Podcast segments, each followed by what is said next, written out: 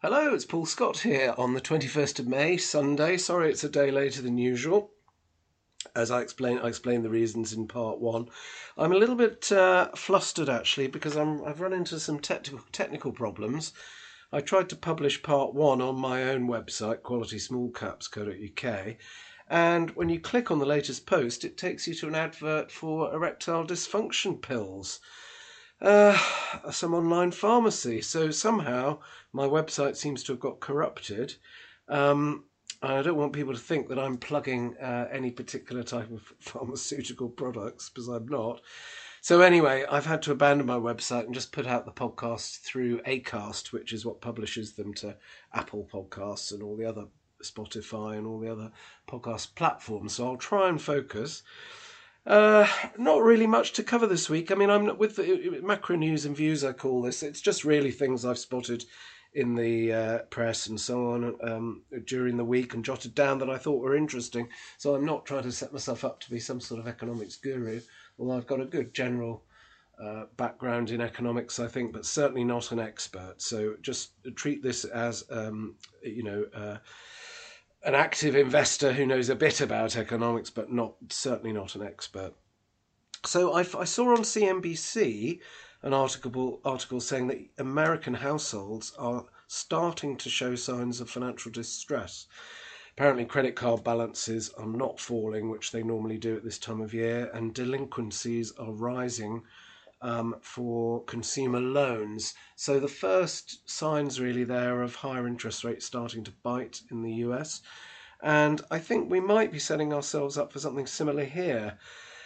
You know, I'm generally pretty amazed that the markets, certainly for larger caps, have taken these huge, rapid hikes in interest rate in their stride. It doesn't make sense to me because all of a sudden, I know I'm repeating myself every week, but all of a sudden, you know, you can put cash in a deposit account and earn four to five percent uh, without taking any risk with your capital. So the, the, the shares I'm looking at, the small caps, where you know you get a five or a five and a half percent dividend yield, well, that was really, really uh, good even just a year ago when you couldn't get anything with cash on deposit. But it's now only really slightly more than uh, what cash earns. And this has totally changed the whole risk reward profile of, of shares, I think. And I don't think that has fully sunk in with uh, some investors. And I think it's a massive headwind for share prices and for uh, valuations that hasn't come through the system yet, in my view. So I'm I'm I am getting more nervous about things. I have to say. Now I did listen to a really really good podcast with Paul Jordan of Amati. I've met Paul, he's a great guy, very thoughtful um, investor, not the usual mould of fund managers. I think he was a professional violinist before going into fund management. So he's got quite different perspectives on things, and he was interviewed by Paul Hill on uh, Vox Markets. Paul does superb um, interviews, I think, on Vox. Um, occasionally blurs the line between what's opinion and what is paid for by companies. So I, I do think that that line needs to be uh, kept sharp and clear. Um, but uh, now, anyway, Paul was from Amati was saying that he's worried that rising interest rates could cause a recession a year or two out. It doesn't seem to be hitting GDP as yet, I mean, I looked just looked on the ONS website, and GDP is basically flatlining, 0.1% up, which is better than 0.1% down, of course. Certainly not a booming economy that needs to be slowed down with higher interest rates, I would argue. But um, what was it? Yeah, he was saying he thinks that because of the it's a sort of ratchet effect of higher interest rates that they, they, they start to affect people at different times and in different ways. And really, conceptually, it's strange, isn't it? All of a sudden, you're rewarding um, people with cash by paying them, they can now earn interest on their cash deposits, and you're punishing people and companies with borrowings, which, you know, is meant to bring down inflation. And I know that's the, the, the standard way of looking at it from the historical perspective, isn't it? That when inflation rises, you put up interest rates to slow down the economy. But you know, the, the, inflation has not been caused by uh, a roaring economy going too fast. The, economy, the economy is flatlining. It was caused by supply shocks. and also arguably, you know, too much money being pumped into the system through QE. Uh, it's it's it's both factors. People always seem to polarise into people who think it's one or the other. It's not. It's both, and that's what the chairman Powell of the Fed said: a collision of too much QE with big supply chain problems. Those that was the way he described it, and to me, to me that just makes sense. But anyway, Paul from Amati uh, reckons we could have a we could have a recession one to two years down the line, particularly households who are on fixed rate mortgages that gradually expire. I know mine are expiring in May 2024, so I'm laughing until then, and then I'm going to hit a, a bit of a brick wall, which uh, I'm not looking forward to. But it won't be it won't be that severe for me because my mortgages are low loan to value. But uh, for people who are say maxed out on the loan to value and what if property prices start to drop a bit? And they haven't done so far, but they might do. Uh, you know, they might then struggle to get a, to remortgage at all and end up on standard variable rate, which would be pretty uh, unpleasant. I do think there's evidence that people are remortgaging onto discounted rates rather than fixed rates. One of the property estate agent type businesses uh, confirmed that recently. So one way or another, I think I think people are going to be okay, but it will be chipping away uh, there's certainly going to be a, a, several million households, they reckon, who will really start to struggle as their fixed rates expire. Uh, so that's definitely going to put a squeeze on spending, isn't it? And you know, as in the US, they're getting increased delinquency on unsecured debt. Maybe we'll start to see the same thing in the UK. I don't know, but so far, anyway, the consumer um, is behaving in a fairly resilient way. It has to be said. And as I mention every week as well, the pub companies are reporting pretty good increases in sales. Um, there were several recently who've uh, announced that Marston's, JD Wetherspoons. They're not really making much profit though. That's the problem with that sector, isn't it? But people do seem to be going back to the pubs. Another thing I thought of um, is we're um, we're getting really unpredictable and erratic reactions to result statements and trading updates. There have been a few lately. For example, Card Factory put out what I thought were really good results with pretty solid outlook. And it's just been drifting, drifting, drifting. Not, not huge amounts, but I would have expected that share to be in demand with private investors. I think it's very good, Card Factory. Don't hold any myself, but I'd like to hold it. Um, but it just drifts. The results were good, and it's just it went nowhere and it's now drifting away. Maybe it's just the type of people who are in it. I know it's been widely tipped, and I think a lot of people have followed um, Cockney Rebel and others into it who maybe don't have that much conviction. Maybe they're the sort of traders who just bail out when something stops going up or use stop losses. I don't know. But anyway, I'm definitely finding it erratic and unpredictable at the moment in the way that shares react to result statements and trading updates. It's a very difficult market in small caps.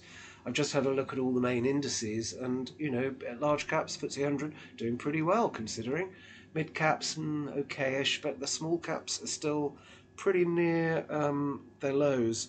And really, the whole of that 2021 uh, boom that we had in small caps has, has reversed the whole lot. So, very tough market. I think people are despondent. Um, you know, and it's just not a time to be investing in speculative rubbish, in my view. I, I looked at so many companies reporting, and I just think this is absolute junk. You know, really, when you look at, I would say two thirds of the companies on AIM are just total junk, and a lot of them need to delist. I think we need a much smaller but better quality market.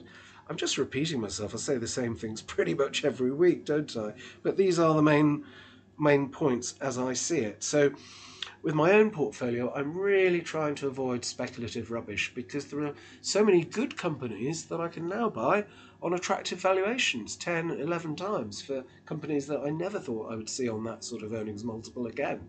So, lots of opportunities as well. So, when we can buy decent stuff cheap, we shouldn't be wasting our time buying absolute trash, in my view.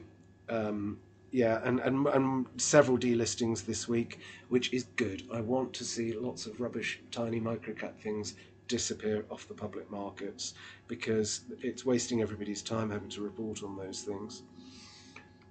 Oh, energy costs again, a theme we mention every week.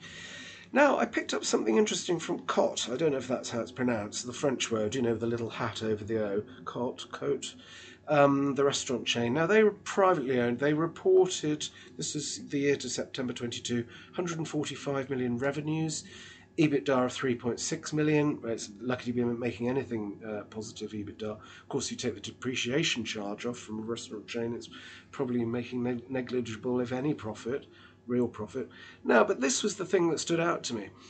They've said that a new utilities contract will save them £8 million a year from the current rate.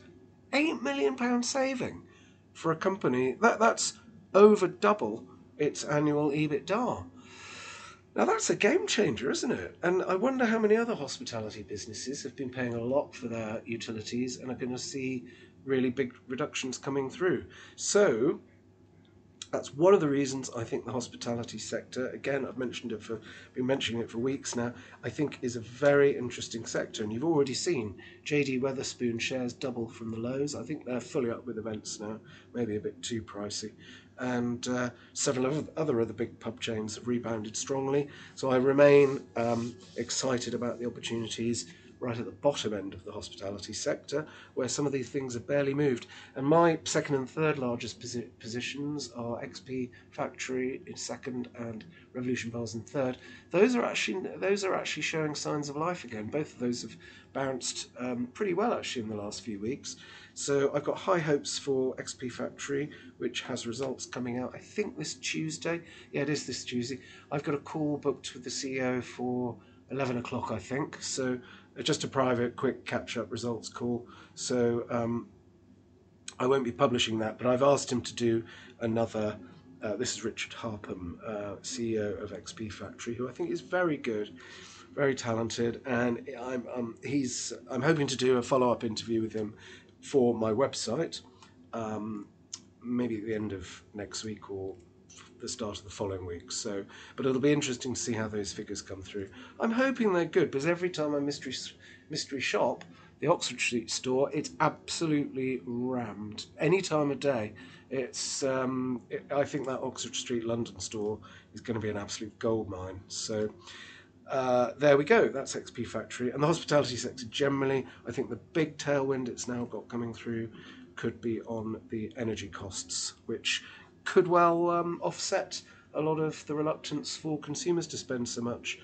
Um, although it does seem that consumers are, are, you know, going for nights out and going to restaurants again.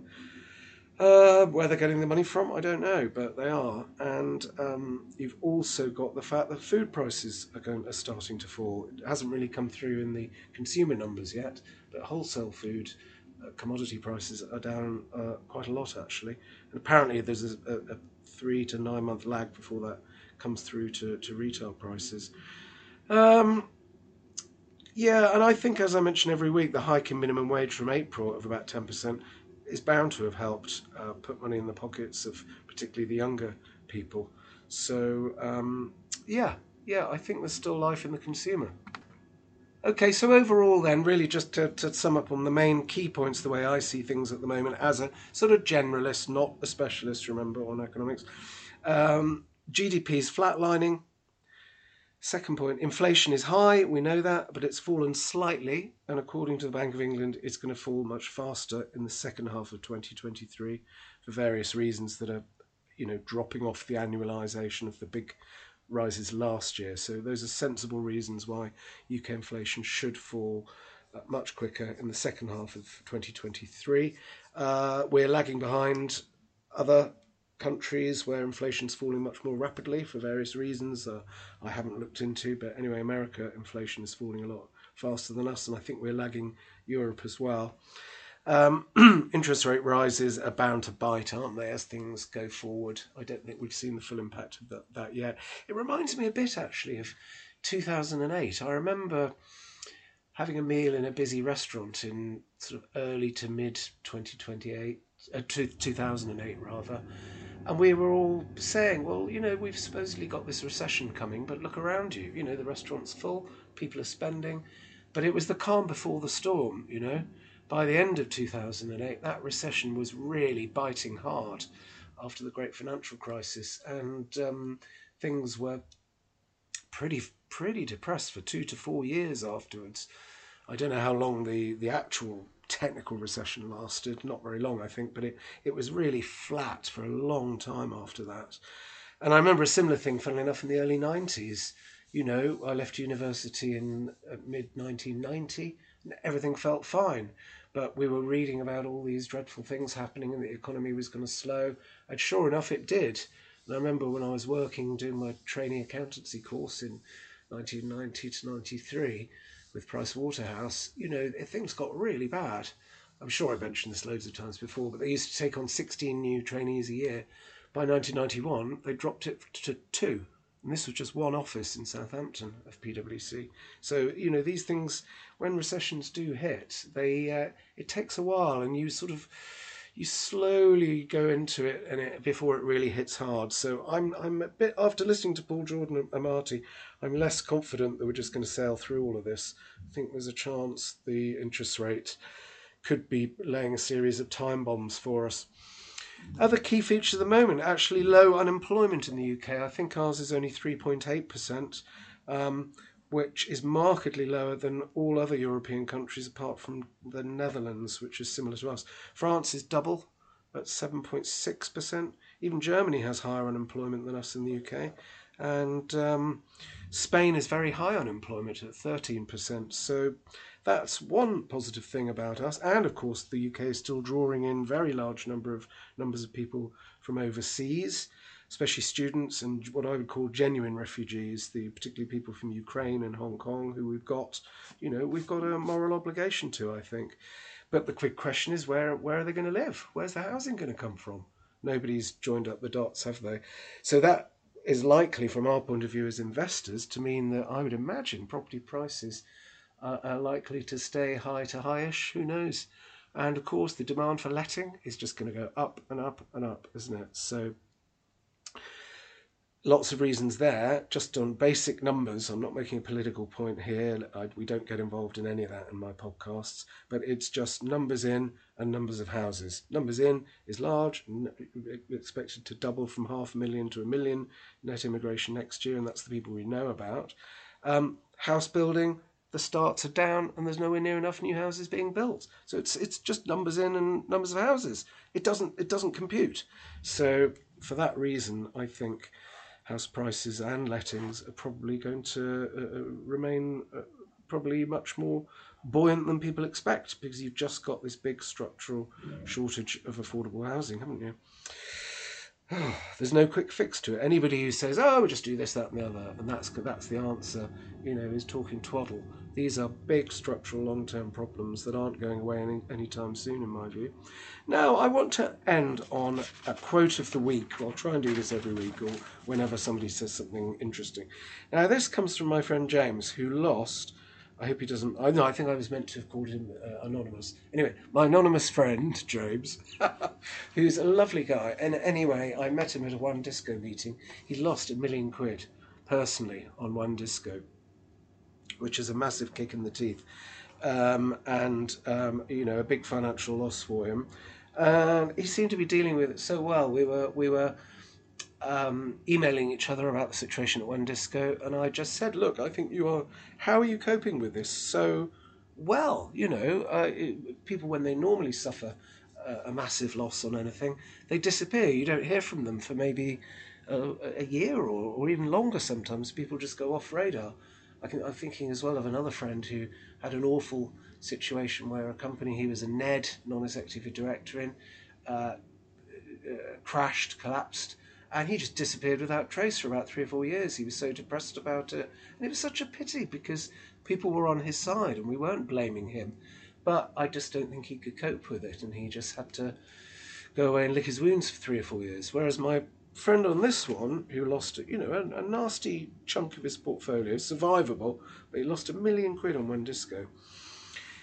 And I'm getting just calm, rational emails from him. And I said, How are you doing this? How have you stayed sane? And not choked up with bitterness on it. And he said this. This is the quote, which I think is great. He said, "I've mentally, di- no, I've yeah, I've disconnected my mental well-being from how much money I make." Isn't that brilliant? I've mentally disconnected my mental well-being from how much money I make or lose. I think that's really worth pondering for all of us. I try to do the same myself when I t- suffer a hefty loss or you know had some disastrous losses in the past. I just think to myself, you know, life goes on. Uh, nothing's really actually changed. It's just that numbers on a screen are now smaller than they were previously. You know, it doesn't change who you are, who what you do with your life, who you love, and whose company you enjoy, and you know, looking after the future generations and everything. All those good things about life are not particularly altered. Um, by suffering a nasty loss in your portfolio. And if you can disconnect your uh, your, your sense of mental well-being from what's happening on the stock market, I think that's a very very good way to uh, live your life. So I just thought I'd pass pass that on. I'm not preaching. I just thought it was a brilliant quote. I've disconnected my mental well-being from how much money I make or lose, which is great. That's how he uh, signed off. So a great example there of somebody uh, handling adversity really, really well, I think. So that's quote of the week. Anyway, sorry it's all a bit lightweight this week. I just didn't have much down on my pad to, to regurgitate. So I'll leave it there. Look forward to seeing you at Mello. Okay, bye.